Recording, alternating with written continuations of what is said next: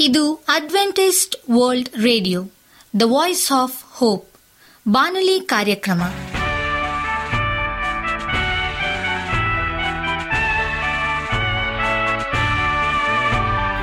ನಮಸ್ಕಾರ ಪ್ರೀತಿಯ ಕೇಳುಗರೆ, ನಾನು ನಿಮ್ಮ ಆಕಾಂಕ್ಷ ಪಾಲ್. ನಮ್ಮ ನಿಲಯದ ಕನ್ನಡ ಕಾರ್ಯಕ್ರಮಕ್ಕೆ ತಮ್ಮೆಲ್ಲರಿಗೂ ಆತ್ಮೀಯ ಸುಸ್ವಾಗತ. ಮುಂದಿನ ಮೂವತ್ತು ನಿಮಿಷಗಳಲ್ಲಿ ಸುಮಧುರ ಹಾಡುಗಳು, ಆರೋಗ್ಯ ಸಂದೇಶ ಮಕ್ಕಳಿಗೆ ನೀತಿ ಕಥೆಗಳು ಹಾಗೂ ದೇವರ ವಾಕ್ಯವನ್ನು ಕೇಳೋಣ. ಈ ಕಾರ್ಯಕ್ರಮವು ನಿಮಗೆ ಸಂತೋಷ ತರಲೆಂದು ದೇವರಲ್ಲಿ ಪ್ರಾರ್ಥಿಸುತ್ತೇವೆ. ಈ ಕಾರ್ಯಕ್ರಮದ ಪ್ರಾರಂಭದಲ್ಲಿ ಸುಮಧರ ಗೀತೆಯನ್ನು ಆಲಿಸೋಣ.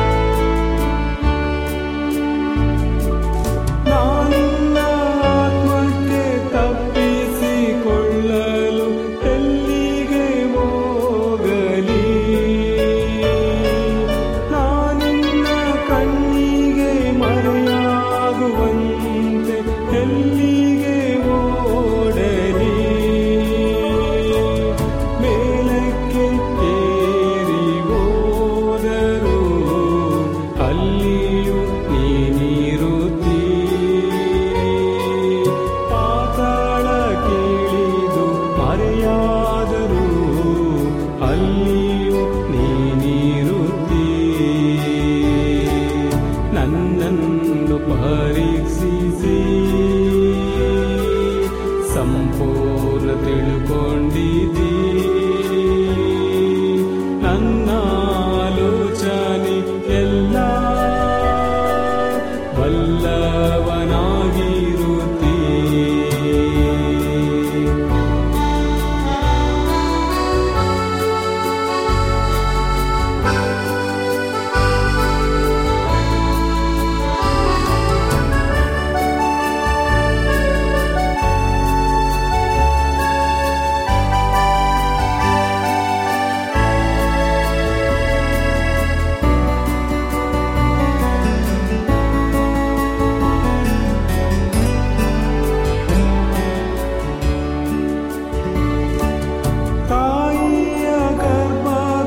when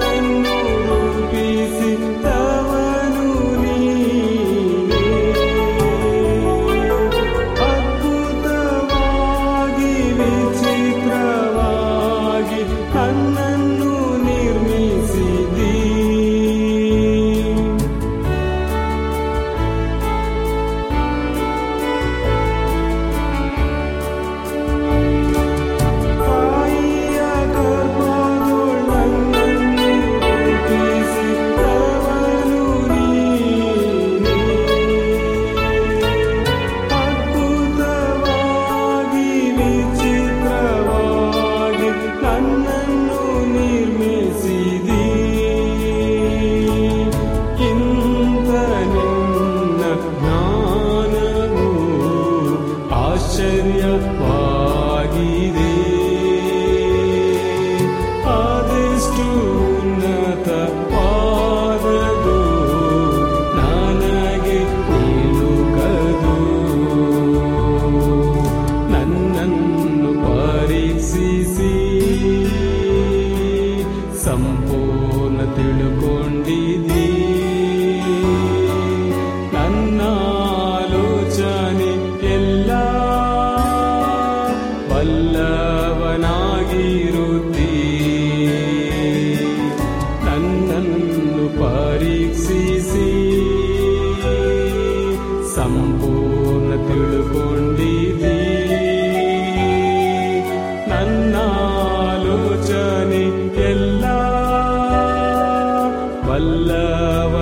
ಬಲ್ಲವನಾಗಿರುತ್ತೀ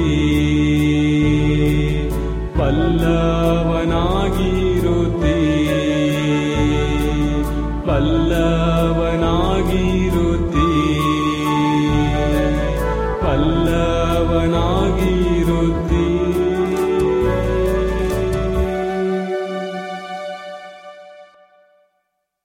ಈಗ ನಮ್ಮ ಬಾನಲಿ ಬೋಧಕರಾದಂಥ ಸುರೇಂದ್ರ ರವರಿಂದ ದೇವರ ವಾಕ್ಯವನ್ನು ಕೇಳೋಣ.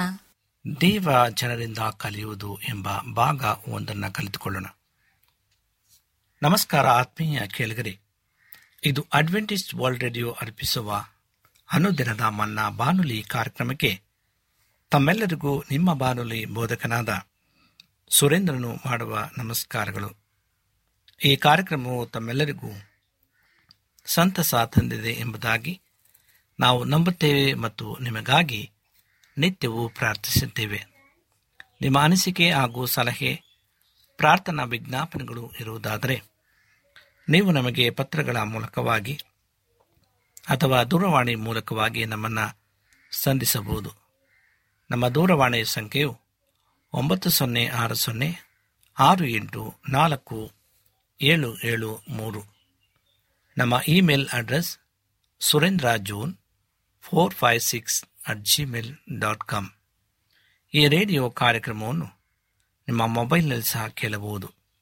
ನಿಮ್ಮಲ್ಲಿ ಐಫೋನ್ ಮತ್ತು ಆಂಡ್ರಾಯ್ಡ್ ಮೊಬೈಲ್ ಇರುವುದಾದರೆ ಪ್ಲೇಸ್ಟೋರ್ಗೆ ಹೋಗಿ ವಾಯ್ಸ್ ಆಫ್ ಓಪ್ ಎಂಬ ಆ್ಯಪನ್ನು ಡೌನ್ಲೋಡ್ ಮಾಡಿಕೊಂಡು ನಮ್ಮ ಈ ಕನ್ನಡ ಕಾರ್ಯಕ್ರಮವನ್ನು ಕೇಳಬಹುದು. ಈ ಕಾರ್ಯಕ್ರಮದ ಮೂಲಕ ನೀವು ದೇವರ ಆಶೀರ್ವಾದ ಮತ್ತು ಅದ್ಭುತಗಳನ್ನು ಹೊಂದಿರುವುದಾದರೆ ನಿಮ್ಮ ಸಾಕ್ಷಿಯ ಜೀವಿತವನ್ನು ನಮ್ಮ ಕೂಡ ಹಂಚಿಕೊಳ್ಳುವ ಹಾಗೆ ತಮ್ಮಲ್ಲಿ ಕೇಳಿಕೊಳ್ಳುತ್ತೇವೆ. ಆತ್ಮೀಯ ಸ್ನೇಹಿತರೆ, ಈ ದಿನ ಸತ್ಯವೇದ ಭಾಗದಿಂದ ಆರಿಸಿಕೊಂಡಂತಹ ಭಾಗವು ಲರ್ನಿಂಗ್ ಫ್ರಮ್ ಗಾಡ್ಸ್ ಪೀಪಲ್ ಭಾಗ ಒಂದು. ದೇವ ಜನರಿಂದ ಕಲಿಯುವುದು ಭಾಗ ಒಂದು ಎಂಬ ವಿಷಯವನ್ನು ಕುರಿತು ಧ್ಯಾನ ಮಾಡಿಕೊಳ್ಳೋಣ. ಕಳೆದ ಸಂಚಿಕೆಯಲ್ಲಿ ನಾವು ಬಹಳ ಸಂಪೂರ್ಣವಾಗಿ ದೇವರ ವಿಷಯವಾಗಿ ತಿಳಿದುಕೊಂಡಿದ್ದೇವೆ. ನಾನು ಒಬ್ಬ ಕ್ರೈಸ್ತನಾಗಿ ಹೊಸದಾಗಿ ಹುಟ್ಟಿದ ನಂತರ ನಲವತ್ತ ಎರಡು ವರ್ಷಗಳ ಅವಧಿಯಲ್ಲಿ ನನ್ನನ್ನು ಪ್ರೋತ್ಸಾಹಿಸಿ ನನ್ನ ಬಾಳಿಗೆ ಸರಿಯಾದ ಮಾರ್ಗದರ್ಶನ ಮತ್ತು ಉದ್ದೇಶವನ್ನು ನೀಡಿರುವ ಮುಖ್ಯಾಂಶವಾದ ಸತ್ಯಗಳನ್ನು ಕಲಿತಿದ್ದೇನೆ. ಅವುಗಳು ನಿಮ್ಮನ್ನು ಪ್ರೋತ್ಸಾಹಿಲಿ ಎಂಬ ನಿರೀಕ್ಷೆಯಿಂದ ಅವುಗಳನ್ನು ನಾನು ಇಲ್ಲಿ ನಿಮ್ಮೊಂದಿಗೆ ಹಂಚಿಕೊಳ್ಳುತ್ತಿದ್ದೇನೆ. ದೇವರು ನಮ್ಮನ್ನು ಸಹ ಯೇಸುವನ್ನು ಪ್ರೀತಿಸಿದ ಹಾಗೆ ಆತನು ಪ್ರೀತಿಸುತ್ತಾನೆ. ನೀನು ನಾನು ಪ್ರೀತಿಸಿದ, ಅವರನ್ನು ಪ್ರೀತಿಸಿದ್ದೆ. ಯೋಹಾನ ಹದಿನೇಳನೇ ಅಧ್ಯಾಯ ಇಪ್ಪತ್ತ ಮೂರನೇ ಅಧ್ಯಾಯ. ಅಂದರೆ ಈ ವಾಕ್ಯವು ನಮಗೆ ಸ್ಪಷ್ಟವಾಗಿ ತಿಳಿಸಲ್ಪಡುವಂಥದ್ದಾಗಿದೆ ನೀನು ನನ್ನನ್ನು ಪ್ರೀತಿಸಿದಂತೆ, ಅವರನ್ನೂ ಪ್ರೀತಿಸಿದ್ದೆ ಎಂಬುದಾಗಿ. ಇದು ನಾನು ಸತ್ಯವೇದದಲ್ಲಿ ಕಂಡುಕೊಂಡಿರುವ ಅತಿ ದೊಡ್ಡ ಸತ್ಯವಾಗಿದೆ. ಇದು ಒಬ್ಬ ಭರವಸೆ ಇಲ್ಲದ, ನಿರುತ್ಸಾಹಿ, ವಿಶ್ವಾಸಿಯಾಗಿದ್ದ ನನ್ನನ್ನು ಯಾವಾಗಲೂ ದೇವರಲ್ಲಿ ಸಂಪೂರ್ಣ ಭರವಸೆ ಹೊಂದಿರುವ ಮತ್ತು ಕರ್ತನ ಆನಂದದಿಂದ ತುಂಬಿರುವ ವಿಶ್ವಾಸಿಯಾಗಿ ಮಾರ್ಪಡಿಸಿದೆ. ಸತ್ಯಭೇದದಲ್ಲಿ ದೇವರು ನಮ್ಮನ್ನು ಪ್ರೀತಿಸುತ್ತಾನೆಂದು ತಿಳಿಸುವ ಅನೇಕ ವಚನಗಳಿವೆ. ಆದರೆ ಆ ಪ್ರೀತಿಯ ಪ್ರಮಾಣ ಎಷ್ಟಿದೆ ಎಂದು ನಮಗೆ ತೋರಿಸುವುದು ಇನ್ನೊಂದು ವಚನ. ಆತನು ಯೇಸುವನ್ನು ಪ್ರೀತಿಸಿದ ಹಾಗೆಯೇ ನಮ್ಮನ್ನು ಪ್ರೀತಿಸುತ್ತಾನೆ. ನಮ್ಮ ಪರಲೋಕದ ತಂದೆಯು ತನ್ನ ಮಕ್ಕಳನ್ನು ಪಕ್ಷಪಾತವಿಲ್ಲದೆ ಪ್ರೀತಿಸುವುದರಿಂದ ಆತನು ತನ್ನ ಚೊಚ್ಚಲು ಮಗನಾದ ಯೇಸುವಿಗೆ ಮಾಡಿದ ಎಲ್ಲವನ್ನು ತನ್ನ ಮಕ್ಕಳಾದ ನಮಗೆ ಮಾಡಲು ಖಂಡಿತವಾಗಿ ಸಿದ್ಧನಾಗಿದ್ದಾನೆ. ಆತನು ಯೇಸುವಿಗೆ ಒದಗಿಸಿದ ಸಹಾಯವನ್ನು ನಮಗೂ ಒದಗಿಸುತ್ತಾನೆ. ಆತನಲ್ಲಿ ಯೇಸುವಿಗಾಗಿ ಇದ್ದ ಕಾಳಜಿ ನಮಗಾಗಿಯೂ ಇದೆ. ಆತನು ಯೇಸುವಿನ ದೈನಂದಿನದ ವಿವರಗಳನ್ನು ಯೋಚಿಸುತ್ತಿದ್ದಂತೆಯೇ ನಮ್ಮ ಜೀವನಕ್ಕಾಗಿಯೂ ಯೋಚಿಸುತ್ತಾನೆ. ದೇವರಿಗೆ ತಿಳಿಯದಂತೆ ಯಾವ ಘಟನೆಯೂ ನಮಗೆ ಸಂಭವಿಸುವುದಿಲ್ಲ. ಮುಂದೆ ನಡೆಯಲಿರುವ ಪ್ರತಿಯೊಂದು ಹಾಗೂ ಹೋಗುವಿಗೂ ಬೇಕಾದ ಸಮಾಧಾನ ಆತನಲ್ಲಿದೆ. ಹಾಗಾಗಿ ಇನ್ನೆಂದಿಗೂ ನಾವು ಭರವಸೆ ಇಲ್ಲದವರಾಗಿ ಇರುವ ಅಗತ್ಯವಿಲ್ಲ. ನಾವು ಸಹ ಭೂಲೋಕಕ್ಕೆ ಏಸು ಹೊಂದಿದಂತಹ ಖಚಿತವಾದ ಉದ್ದೇಶವನ್ನು ಕಲಿಸಲ್ಪಟ್ಟಿದ್ದೇವೆ. ಇವೆಲ್ಲ ನಿಮಗೂ ಸಹ ಅನ್ವಯಿಸುತ್ತದೆ. ಆದರೆ ನೀವು ಇದನ್ನು ನಂಬುವುದಾದರೆ ಮಾತ್ರ. ದೇವರ ವಾಕ್ಯವನ್ನು ನಂಬುವವನಿಗೆ ಯಾವ ಕಾರ್ಯವೂ ಜರುಗಲಾರದು. ದೇವರು ಪ್ರಾಮಾಣಿಕ ಜನರಲ್ಲಿ ಹರ್ಷಿಸುತ್ತಾನೆ ಆತನು ಬೆಳಕಿನಲ್ಲಿ ಇರುವಂತೆಯೇ ನಾವು ಬೆಳಕಿನಲ್ಲಿ ನಡೆದರೆ ನಾವು ಒಬ್ಬರ ಸಂಗಡಲೊಬ್ಬರು ಅನ್ಯೂನತೆಯಲ್ಲಿ ಇದ್ದೇವೆ ಎಂಬುದಾಗಿ ಒಂದು ಯೋಹಾನ ಒಂದನೆಯ ಅಧ್ಯಾಯ ಏಳನೇ ವರ್ಷದಲ್ಲಿ ತಿಳಿಸುತ್ತದೆ.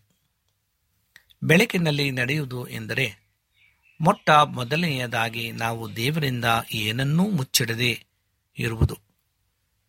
ಇರುವುದನ್ನು ಇರುವಂತೆಯೇ ಸಂಪೂರ್ಣವಾಗಿ ಆತನಿಗೆ ಹೇಳಬೇಕು. ಪ್ರಾಮಾಣಿಕತೆಯು ದೇವರ ಕಡೆಗೆ ನಾವು ಇರಬೇಕಾದ ಮೊದಲ ಹೆಜ್ಜೆಯಾಗಿದೆ ಎಂದು ನಾವು ನಂಬುತ್ತೇವೆ. ಅಪ್ರಾಮಾಣಿಕ ಜನರನ್ನು ದೇವರು ದ್ವೇಷಿಸುತ್ತಾನೆ. ಯೇಸು ಇತರ ಎಲ್ಲರಿಗಿಂತ ಹೆಚ್ಚಾಗಿ ಕಪಟಿಗಳ ವಿರುದ್ಧವಾಗಿ ನುಡಿದಿದ್ದಾನೆ. ನಮ್ಮಿಂದ ಮೊದಲು ಏನನ್ನ ಬಯಸುತ್ತಾರೋ ಪವಿತ್ರತೆ ಅಥವಾ ಪರಿಪೂರ್ಣತೆಯಲ್ಲ. ಆದರೆ ಪ್ರಾಮಾಣಿಕತೆಯನ್ನು ನಿಜವಾದ ಪವಿತ್ರತೆಯು ಇಲ್ಲಿಂದ ಆರಂಭವಾಗುತ್ತದೆ. ಈ ನೀರಿನ ಬುಗ್ಗೆಯಿಂದಲೇ ಬೇರೆಲ್ಲವೂ ಹರಿದು ಬರುತ್ತದೆ. ನಾವೆಲ್ಲರೂ ಬಹಳ ಸುಲಭವಾಗಿ ಮಾಡಬಹುದಾದ ಒಂದು ಕೆಲಸ ಯಾವುದೆಂದರೆ ಕಪಟತನವನ್ನು ಬಿಟ್ಟು ಬಿಡುವುದು ಆದುದರಿಂದ ಪಾಪವನ್ನು ತಕ್ಷಣವೇ ದೇವರಿಗೆ ಆಯ್ಕೆ ಮಾಡಿರಿ. ಪಾಪ ತುಂಬಿದ ಆಲೋಚನೆಗಳಿಗೆ ಯಾವುದೇ ಸಭ್ಯವಾದ ಹೆಸರನ್ನು ನೀಡಬೇಡಿರಿ. ನಿಜವಾಗಿ ವ್ಯಭಿಚಾರದಿಂದ ತುಂಬಿರುವ ನಿಮ್ಮ ಕಣ್ಣೋಟವನ್ನು ನಾನು ದೇವರ ದೃಷ್ಟಿಯ ಸೌಂದರ್ಯವನ್ನು ಆನಂದಿಸುತ್ತಿದ್ದೆ ಅಷ್ಟೇ ಎಂದು ವಿವರಿಸಬೇಡಿ. ಕೋಪವನ್ನು ನೀತಿಯುತ ಕೋಪ ಎಂದು ಕರೆಯಬೇಡಿರಿ. ನಿಮ್ಮಲ್ಲಿ ಯಥಾರ್ಥತೆ ಇಲ್ಲವಾದರೆ ನೀವು ಪಾಪದ ಮೇಲೆ ಜಯವನ್ನು ಎಂದಿಗೂ ಸಾಧಿಸಲಾರಿರಿ. ಪಾಪವನ್ನು ತಪ್ಪು ಕೆಲಸ ಎಂದು ಯಾವತ್ತೂ ಕರೆಯಬೇಡಿರಿ. ಯಾಕೆಂದರೆ ಯೇಸುವಿನ ರಕ್ತವು ನಿಮ್ಮ ಎಲ್ಲ ಪಾಪಗಳನ್ನು ತೊಳೆಯುತ್ತದೆ. ಆದರೆ ನಿಮ್ಮ ತಪ್ಪುಗಳನ್ನಲ್ಲ. ಆತನು ಯಥಾರ್ಥರಲ್ಲದ ಜನರನ್ನು ಸುದ್ದಿಗೊಳಿಸುವುದಿಲ್ಲ ಕೇವಲ ಯಥಾರ್ಥ ಜನರಿಗೆ ನಿರೀಕ್ಷೆ ಇದೆ. ತನ್ನ ಪಾಪಗಳನ್ನು ಮುಚ್ಚಿಕೊಳ್ಳುವವನು ವೃದ್ಧಿಯಾಗನು ಎಂಬುದಾಗಿ ಜ್ಞಾನೋಕ್ತಿ ಇಪ್ಪತ್ತೆಂಟನೆಯ ಅಧ್ಯಾಯ ಹದಿಮೂರರಲ್ಲಿ ತಿಳಿಸುತ್ತದೆ. ದೇವರ ರಾಜ್ಯವನ್ನು ಪ್ರವೇಶಿಸಲು ಧಾರ್ಮಿಕ ನಾಯಕರಿಗಿಂತ ವೇಶ್ಯೆಯರು ಮತ್ತು ಭ್ರಷ್ಟರಿಗೆ ಹೆಚ್ಚು ನಿರೀಕ್ಷೆ ಇದೆ ಎಂದು ಏಸು ಹೇಳಲು ಏನು ಕಾರಣ? ಮತ್ತಾಯ ಇಪ್ಪತ್ತೊಂದನೇ ದೇಹ ಮೂವತ್ತೊಂದರಲ್ಲಿ, ಏಕೆಂದರೆ ವೇಶ್ಯೆಯರು ಮತ್ತು ಭ್ರಷ್ಟರು ಪವಿತ್ರತೆಯ ತೋರಿಕೆ ಮಾಡುವುದಿಲ್ಲ. ಸಭಾ ಸದಸ್ಯರು ತಮ್ಮಲ್ಲಿ ಯಾವುದೇ ಸಮಸ್ಯೆಗಳಿಲ್ಲವೆಂದು ಯವನಸ್ಥರಿಗೆ ತೋರಿಸಿಕೊಳ್ಳುವುದು ಎಷ್ಟೇ ಯವನಸ್ಥರು ಸಭೆಗಳಿಂದ ಹೊರಹೋಗುವುದಕ್ಕೆ ಕಾರಣವಾಗುತ್ತದೆ. ಆ ಯವನಸ್ಥರು ಈ ಪವಿತ್ರ ಗುಂಪಿನ ಜನ ನಮ್ಮ ಸಮಸ್ಯೆಗಳನ್ನು ಅರ್ಥ ಮಾಡಿಕೊಳ್ಳುವುದಿಲ್ಲ ಎಂದು ತಿಳಿಯುತ್ತಾರೆ. ಒಂದು ವೇಳೆ ಇದು ನಮ್ಮಲ್ಲಿ ನಿಜವಾಗಿದ್ದರೆ, ನಮ್ಮಲ್ಲಿ ಪಾಪಗಳನ್ನು ತನ್ನೆಡೆಗೆ ಸೆಳೆದ ಕ್ರಿಸ್ತನ ಪ್ರತಿರೂಪವಿಲ್ಲ. ಸಂತೋಷವಾಗಿ ಕೊಡುವನಲ್ಲಿ ದೇವರು ಹರ್ಷಿಸುತ್ತಾನೆ ಎಂಬುದಾಗಿ. ಎರಡು ಕೋರಿಂತ ಒಂಬತ್ತನೇದೇ ಏಳರಲ್ಲಿ ತಿಳಿಸುತ್ತದೆ, ಸಂತೋಷವಾಗಿ ಕೊಡುವವನನ್ನು ದೇವರು ಪ್ರೀತಿಸುತ್ತಾನೆ ಎಂಬುದಾಗಿ. ದೇವರು ಈ ಕಾರಣಕ್ಕಾಗಿ ಮನುಷ್ಯನಿಗೆ ಸಂಪೂರ್ಣ ಸ್ವಾತಂತ್ರ್ಯವನ್ನು ಕೊಟ್ಟಿದ್ದಾನೆ. ಪರಿವರ್ತನೆ ಹೊಂದುವುದಕ್ಕೆ ಮೊದಲು ಮತ್ತು ಹೊಂದಿದ ನಂತರ ಮತ್ತು ಪವಿತ್ರಾತ್ಮನಿಂದ ತುಂಬಿಸಲ್ಪಟ್ಟ ನಂತರವೂ ಸಹ ನಾವು ದೇವರಂತೆ ಇದ್ದರೆ ನಾವು ಸಹ ಇತರರನ್ನು ನಿಯಂತ್ರಿಸಲು ಅಥವಾ ಅವರ ಮೇಲೆ ಒತ್ತಡ ಏರಲು ಬಯಸುವುದಿಲ್ಲ. ಅವರು ನಮಗಿಂತ ಭಿನ್ನರಾಗಿದ್ದು, ನಮಗಿಂತ ಭಿನ್ನವಾದ ಅಭಿಪ್ರಾಯಗಳನ್ನು ಇರಿಸಿಕೊಂಡು ತಮ್ಮದೇ ಆದ ಗತಿಯಲ್ಲಿ ಆತ್ಮಿಕವಾಗಿ ಬೆಳೆಯುವ ಸ್ವಾತಂತ್ರ್ಯವನ್ನು ನಾವು ಅವರಿಗೆ ನೀಡುವೆವು. ಎಲ್ಲ ರೀತಿಯ ಕಡ್ಡಾಯವು ಸೈತಾನ್ನಿಂದ ಬರುವಂಥದ್ದು ಆಗಿದೆ. ಪವಿತ್ರಾತ್ಮನು ಜನರನ್ನು ತುಂಬಿಸುತ್ತಾನೆ. ಆದರೆ ದೆವ್ವಗಳು ಜನರನ್ನು ತಮ್ಮ ದಿನದಲ್ಲಿ ಇರಿಸಿಕೊಳ್ಳುತ್ತವೆ. ಇವೆರಡರಲ್ಲಿ ಇರುವ ವ್ಯತ್ಯಾಸ ಎಷ್ಟೇ. ಪವಿತ್ರಾತ್ಮನು ಯಾರನ್ನಾದರೂ ತುಂಬಿದಾಗ ಆತನು ಆ ವ್ಯಕ್ತಿಗೆ ಇಷ್ಟವಿದ್ದಂತೆ ನಡೆಯುವ ಸ್ವಾತಂತ್ರ್ಯವನ್ನು ಕೊಡುತ್ತಾನೆ. ಆದರೆ ದೆವ್ವ ಹಿಡಿದ ಜನರು ತಮ್ಮ ಸ್ವಾತಂತ್ರ್ಯವನ್ನು ಕಳಕೊಂಡು ಅವುಗಳ ಹಿಡಿತಕ್ಕೆ ಒಳಗಾಗುತ್ತಾರೆ. ಪವಿತ್ರಾತ್ಮನ ತುಂಬಿಸುವಿಕೆಯ ಫಲ, ಕ್ಷಮೆ, ದಮೆ ಆತ್ಮ ಸಮಯ ಆಗಿದೆ. ಗಲತ್ಯ ಐದನೇ ದೇಹ ಇಪ್ಪತ್ತೆರಡು ಮತ್ತು ಇಪ್ಪತ್ತ್ಮೂರರಲ್ಲಿ ತಿಳಿಸುವ ಪ್ರಕಾರ, ಆದರೆ ದೆವ್ವದ ಹಿಡಿತದ ಫಲ ಮನಸ್ಸಿನ ಹತೋಟಿ ಇಲ್ಲದಿರುವುದು ಆಗಿದೆ. ನಾವು ನೆನಪಿನಲ್ಲಿ ಇಡಬೇಕಾದ ಏನೆಂದರೆ, ನಾವು ದೇವರಿಗಾಗಿ ಮಾಡುವ ಯಾವುದೇ ಕೆಲಸವನ್ನು ಇಷ್ಟಪಟ್ಟು ಸಂತೋಷವಾಗಿ, ಉಚಿತವಾಗಿ ಮತ್ತು ಒತ್ತಾಯವಿಲ್ಲದೆ ಮಾಡದಿದ್ದಲ್ಲಿ ಅದು ನಿರ್ಜೀವ ಕಾರ್ಯವಾಗಿದೆ ನಾವು ಪ್ರತಿಫಲಕ್ಕಾಗಿ ಅಥವಾ ವೇತನಕ್ಕಾಗಿ ಮಾಡಿದ ದೇವರ ಯಾವುದೇ ಕೆಲಸ ಸತ್ತಿರುವ ಕಾರ್ಯ ಆಗಿರುತ್ತದೆ. ನಾವು ಬೇರೆಯವರ ಒತ್ತಡದಿಂದ ದೇವರಿಗೆ ಕೊಡುವ ಹಣಕ್ಕೆ ದೇವರ ದೃಷ್ಟಿಯಲ್ಲಿ ಯಾವ ಬೆಲೆಯೂ ಇಲ್ಲ. ಹರ್ಷದಿಂದ ದೇವರಿಗಾಗಿ ಮಾಡಿದ ಒಂದು ಚಿಕ್ಕ ಕಾರ್ಯಕ್ಕಾಗಿ, ಒತ್ತಾಯಕ್ಕಾಗಿ ಅಥವಾ ಮನಸ್ಸಾಕ್ಷಿಯ ಸಮಾಧಾನಕ್ಕಾಗಿ ಮಾತ್ರ ಮಾಡಿದ ಒಂದು ಮಹತ್ಕಾರಕ್ಕಿಂತ ಹೆಚ್ಚಿನ ಬೆಲೆಯನ್ನು ದೇವರು ನೀಡುತ್ತಾರೆ. ಯೇಸುವನ್ನ ದೃಷ್ಟಿಸುವುದರ ಮೂಲಕ ಪವಿತ್ರತೆ ಉಂಟಾಗುತ್ತದೆ. ಯೇಸುವಿನ ಮೇಲೆ ದೃಷ್ಟಿ ಇಟ್ಟು ನಮ್ಮ ಮುಂದೆ ಇಟ್ಟಿರುವ ಓಟವನ್ನು ಓಡೋಣ ಎಂಬುದಾಗಿ ಇಬ್ರಿಯ ಹನ್ನೆರಡನೆಯ ದೇಹ ಒಂದು ಮತ್ತು ಎರಡನೇ ವಚನದಲ್ಲಿ ತಿಳಿಸುತ್ತದೆ. ದೈವಿಕ ಜೀವನದ ರಹಸ್ಯವು ಶರೀರದ ಆಸೆಯಾಗಿ ಬಂದ ಕ್ರಿಸ್ತನ ವ್ಯಕ್ತಿತ್ವದಲ್ಲಿ ಕಂಡುಬರುತ್ತದೆ. ತಿಮೋತಿ ಮೂರು ಹದಿನಾರರಲ್ಲಿ ಸ್ಪಷ್ಟವಾಗಿ ತಿಳಿಸುವಂತೆ, ಕ್ರಿಸ್ತನು ನಮ್ಮಂತೆ ಮಾಂಸಧಾರೆಯಾಗಿ ಬಂದನು ಎಂಬ ಸಿದ್ಧಾಂತದಲ್ಲಿ ಅಲ್ಲ. ನಾವು ಪವಿತ್ರರಾಗಿರುವುದು ಆತನ ವ್ಯಕ್ತಿತ್ವದ ಮುಖಾಂತರವಾಗಿಯೇ ಹೊರತು, ಆತನು ಶರೀರಧಾರಿಯಾಗಿ ಬಂದನೆಂಬ ಸಿದ್ಧಾಂತವನ್ನು ವಿಶ್ಲೇಷಿಸುವುದರಿಂದ ಅಲ್ಲ. ಸ್ವತಃ ಶ್ರಮದಿಂದ ಎಷ್ಟೇ ಪ್ರಾಯಸಪಟ್ಟರು ಪಾಪಪೂರಿತ ಹೃದಯವನ್ನು ಪವಿತ್ರಗೊಳಿಸಲು ಸಾಧ್ಯವಿಲ್ಲ. ಅದು ಆಗಬೇಕಾದರೆ ದೇವರು ನಮ್ಮೊಳಗೆ ಕಾರ್ಯ ಮಾಡಬೇಕು. ಪವಿತ್ರತೆ ದೇವರ ಒಂದು ವರವಾಗಿದೆ ಮತ್ತು ಇದನ್ನು ನೇಮನಿಷ್ಠೆಗಳನ್ನು ಅನುಸರಿಸುವುದರಿಂದ ಹೊಂದಲು ಸಾಧ್ಯವಿಲ್ಲ ಎಂಬುದಾಗಿ ರೋಮಾಪುರ ಪತ್ರಿಕೆ ಆರನೇ ಇಪ್ಪತ್ತ್ ಮೂರರಲ್ಲಿ ತಿಳಿಸುತ್ತದೆ. ಸ್ವತಃ ದೇವರೇ ನಮ್ಮನ್ನು ಸಂಪೂರ್ಣವಾಗಿ ಶುದ್ಧೀಕರಿಸುತ್ತಾನೆ ಎಂದು ಸತ್ಯವೇದ ತಿಳಿಸುತ್ತದೆ. ಒಂದು ತೆಸಲಿನಿಕ ಐದನೇ ಇಪ್ಪತ್ತ್ ಮೂರರಲ್ಲಿ ಇದನ್ನು ಬಹಳ ಸರಳವಾಗಿ ಯಾರಿಗೂ ತಪ್ಪು ಗ್ರಹಿಕೆ ಆಗದಂತೆ ತಿಳಿಸಲಾಗಿದೆ. ಆದಾಗೂ ಪವಿತ್ರರಾಗುವ ಸಲುವಾಗಿ ಅಸಂಖ್ಯಾತ ವಿಶ್ವಾಸಿಗಳು ತಮ್ಮನ್ನು ತಾವು ನಿರಾಕರಿಸುತ್ತಾ ಒದ್ದಾಡುತ್ತಿದ್ದಾರೆ. ವ್ಯತಿರಿಕ್ತವಾಗಿ ಅವರು ಪರಿಸಾಯರಾಗುತ್ತಿದ್ದಾರೆ. ನಿಜವಾದ ಪವಿತ್ರತೆಯನ್ನು ಯೇಸುವಿನಲ್ಲಿ ನಂಬಿಕೆ ಇರಿಸುವುದರಿಂದ ಹೊಂದಬಹುದು. ಬೇರೆ ಮಾತುಗಳಲ್ಲಿ ಹೇಳುವುದಾದರೆ, ಯೇಸುವಿನ ಮೇಲೆ ದೃಷ್ಟಿ ಇಡುವುದರಿಂದ. ಒಂದು ವೇಳೆ ನಾವು ನಮ್ಮ ದೃಷ್ಟಿಯನ್ನು ಒಂದು ಸಿದ್ಧಾಂತದ ಕಡೆಗೆ ಮಾತ್ರ ಹರಿಸುತ್ತಾ ಇದ್ದರೆ ನಾವು ಪರಿಸಯರಾಗುತ್ತೇವೆ. ನಮ್ಮ ಸಿದ್ಧಾಂತವು ಶುದ್ಧವಾದಷ್ಟು ನಾವು ದೊಡ್ಡ ಪರಿಸರಾಗುತ್ತೇವೆ ನಾನು ಈ ಲೋಕದಲ್ಲಿ ಭೇಟಿಯಾಗಿರುವ ಅತಿ ದೊಡ್ಡ ಪರಿಸಾಯರು ಸ್ವ ಪ್ರಯತ್ನದಿಂದ ಪವಿತ್ರತೆಯ ಅತಿ ಉನ್ನತ ಮಟ್ಟವನ್ನು ತಲುಪುವ ಬಗ್ಗೆ ಬೋಧಿಸುವವರೇ ಆಗಿದ್ದಾರೆ. ಕೊನೆಗೆ ನಾವು ಅವರಂತೆ ಆಗದಂತೆ ನಾವು ಎಚ್ಚರ ವಹಿಸಬೇಕು. ಯೇಸುವನ್ನ ದೃಷ್ಟಿಸಿ ನೋಡುವುದರ ಅರ್ಥವನ್ನು ಇಬ್ರಿಯ ಹನ್ನೆರಡನೇ ದೇಹ ಎರಡರಲ್ಲಿ ಬಹಳ ಚೆನ್ನಾಗಿ ವಿವರಿಸಲಾಗಿದೆ. ಮೊದಲನೆಯದಾಗಿ ಪ್ರತಿನಿತ್ಯ ಸಿಲಿಬಿಯನ್ನು ತಾಳ್ಮೆಯಿಂದ ಸಹಿಸಿಕೊಂಡು ಈ ಲೋಕದಲ್ಲಿ ಜೀವಿಸಿದವನನ್ನು ಸರ್ವ ವಿಷಯಗಳಲ್ಲಿ ನಮ್ಮ ಹಾಗೆ ಶೋಧನೆಗೆ ಗುರಿಯಾದರೂ. ಪಾಪ ರೈತನಾಗಿದವನನ್ನು ನಾವು ನೋಡಬೇಕು. ಆತ ನಮ್ಮ ಮುಂದಾಗಿ ಹೋಗಿರುವಾತನು ಮತ್ತು ನಾವು ಅವನ ಹೆಜ್ಜೆಯಲ್ಲಿ ಓಡಬೇಕು. ಎರಡನೆಯದಾಗಿ ಈಗ ಆತನು ತಂದೆಯ ಬಲಗಡೆಯಲ್ಲಿ ಇರುವಾತನು. ನಮಗೋಸ್ಕರ ಬೇಡಿಕೊಳ್ಳುವಾತನು ಮತ್ತು ನಮ್ಮನ್ನು ಎಲ್ಲ ಕಷ್ಟ ಶೋಧನೆಗಳಿಂದ ಬಿಡಿಸಲು ಆತನು ಸಿದ್ಧನಾಗಿದ್ದನು ಎಂದು ನಾವು ತಿಳಿಯಬೇಕು. ನಾವು ನಿರಂತರವಾಗಿ ಪವಿತ್ರಾತ್ಮನಿಂದ ತುಂಬಿಸಲ್ಪಡಬೇಕು. ಪವಿತ್ರಾತ್ಮನಿಂದ ತುಂಬಿಸಲ್ಪಡುತ್ತಾ ಇರಬೇಕೆಂಬುದಾಗಿ ಎಪೇಸ ಐದನೇ ದೇಹ ಹದಿನೆಂಟನೇ ವಚನದಲ್ಲಿ ತಿಳಿಸುವಂಥದ್ದಾಗಿದೆ ಒಂದು ವೇಳೆ ನಾವು ನಿರಂತರವಾಗಿ ಪವಿತ್ರಾತ್ಮನಿಂದ ತುಂಬಿಸಲ್ಪಡದೆ ಹೋದರೆ ನಾವು ದೇವರು ಬಯಸುವ ಹಾಗೆ ಕ್ರೈಸ್ತಿಯ ಜೀವನವನ್ನು ಜೀವಿಸಲು ಸಾಧ್ಯವಿಲ್ಲ. ನಾವು ಆತ್ಮನಿಂದ ಅಭಿಷೇಕಿಸಲ್ಪಡದೆ ಮತ್ತು ಆತನ ಪರಮ ವರಗಳನ್ನು ಸ್ವೀಕರಿಸದೆ ದೇವರ ಸೇವೆಯನ್ನು ಮಾಡಬೇಕಾದ ರೀತಿಯಲ್ಲಿ ಮಾಡಲು ಸಾಧ್ಯವಿಲ್ಲ. ಸ್ವತಃ ಯೇಸುವಿಗೂ ಅಭಿಷೇಕದ ಅವಶ್ಯಕತೆ ಇತ್ತು ಪವಿತ್ರಾತ್ಮನು ಬಂದಿರುವುದು ನಮ್ಮ ವೈಯಕ್ತಿಕ ಜೀವಿತದಲ್ಲಿ ಹಾಗೂ ನಮ್ಮ ಸೇವೆಯಲ್ಲಿ ನಮ್ಮನ್ನು ಯೇಸುವಿನ ಸ್ವರೂಪಕ್ಕೆ ಬದಲಾಯಿಸುವುದಕ್ಕಾಗಿ. ನಮ್ಮ ನಡತೆಯಲ್ಲಿ ನಾವು ಕ್ರಿಸ್ತನ ಸ್ವರೂಪವನ್ನು ಹೊಂದುವ ಸಲುವಾಗಿ ಮತ್ತು ಯೇಸುವು ಸೇವೆ ಮಾಡಿದ ಹಾಗೆ ನಾವು ಸಹ ಸೇವೆ ಮಾಡಲು ನಮ್ಮನ್ನು ಸಜ್ಜುಗೊಳಿಸುವುದಕ್ಕಾಗಿ ದೇವರು ನಮ್ಮನ್ನು ಪವಿತ್ರಾತ್ಮನಿಂದ ತುಂಬಿಸುತ್ತಾರೆ. ನಾವು ಏಸು ಹೊಂದಿದ ಸೇವೆಯನ್ನು ಹೊಂದಿಲ್ಲ. ಹಾಗಾಗಿ ಏಸು ತನ್ನ ಸೇವೆಯಲ್ಲಿ ಮಾಡಿದನು.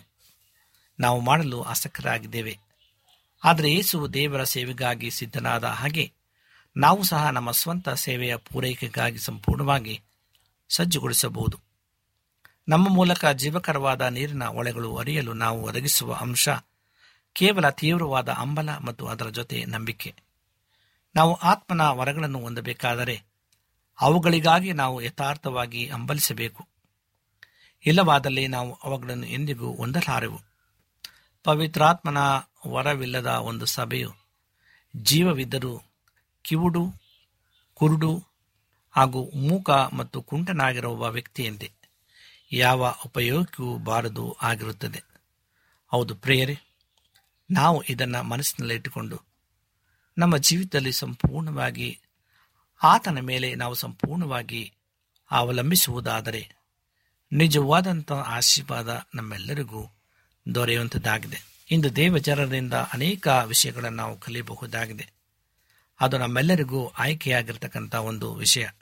ಯಾವುದು ಒಳ್ಳೆಯದು, ಯಾವುದು ಕೆಟ್ಟದು ಎಂಬುದನ್ನು ಅರಿತುಕೊಳ್ಳುವಂಥ ಸ್ವಾತಂತ್ರ್ಯವನ್ನು ದೇವರು ನಮ್ಮ ನಿಮ್ಮೆಲ್ಲರಿಗೂ ಕೊಟ್ಟಿದ್ದಾನೆ. ಆದ್ದರಿಂದ ಯಾವುದು ಸತ್ಯ, ಯಾವುದು ಅಸತ್ಯ ಎಂಬುದನ್ನು ನಾವು ತಿಳಿದು ಸತ್ಯವನ್ನು ನಾವು ಸಂಪೂರ್ಣವಾಗಿ ಅಂಗೀಕರಿಸಿಕೊಂಡು ಆತನ ನಿತ್ಯ ರಾಜ್ಯದಲ್ಲಿ ಸೇರುವಂಥ ಭಾಗ್ಯವನ್ನು ನಮ್ಮೆಲ್ಲರಿಗೂ ದೇವರು ಅನುಗ್ರಹಿಸಿಕೊಡಲಿ ಎಂಬುದಾಗಿ ಈ ಸಂದೇಶವಾಗಿದೆ. ದೇವರು ಈ ವಾಕ್ಯವನ್ನು ಆಶ್ರಯಿಸಲಿ. ನಮ್ಮ ಕಣ್ಣುಗಳನ್ನು ಮುಚ್ಚಿ ಪ್ರಾರ್ಥನೆಯನ್ನ ಮಾಡಿಕೊಳ್ಳೋಣ. ನಮ್ಮನ್ನ ಬಹಳವಾಗಿ ಪ್ರೀತಿ ಮಾಡತಕ್ಕಂಥ ಪರಲೋಕದ ತಂದೆಯಾದ ದೇವರೇ, ನಿನಗೆ ಸ್ತೋತ್ರವನ್ನ ಸಲ್ಲಿಸ್ತೇವೆ. ನೀನು ಮಾಡಿದಂಥ ಎಲ್ಲ ಸಹಾಯಗಳಿಗಾಗಿ ನಿನಗೆ ಸ್ತೋತ್ರ. ನೀನು ಕೊಟ್ಟಂತ ಜ್ಞಾನ, ತಿಳುವಳಿಕೆಗಾಗಿ ಸ್ತೋತ್ರ. ಅಪಾಯ ಸಮಯದಲ್ಲಿ ಯಾರ ಕಷ್ಟದಲ್ಲಿ ನೋವಿನಲ್ಲಿ, ಚಿಂತೆಯಲ್ಲಿ ದುಃಖದಲ್ಲಿ ಕಣ್ಣೀರಿನಲ್ಲಿದ್ದಾರೋ ಅವರ ನಿನ್ನ ಪರಾಮರಿಸು ನಿನ್ನ ಸಹಾಯದ ಹಸ್ತವನ್ನು ಅವರ ಮೇಲೆ ಕರುಣಿಸು. ನಮ್ಮ ಪ್ರಾರ್ಥನೆ ಕೇಳದಕ್ಕಾಗಿ ಸ್ತೋತ್ರ, ನಿನ್ನ ಕೃಪೆಯಿಂದ ತುಂಬಿಸು. ಯೇಸುವಿನ ನಾಮದಲ್ಲಿ ಪ್ರಾರ್ಥಿಸಿ ಬೇಡಿಕೊಳ್ಳುತ್ತೇನೆ ತಂದೆಯೇ ಆಮೇನ್.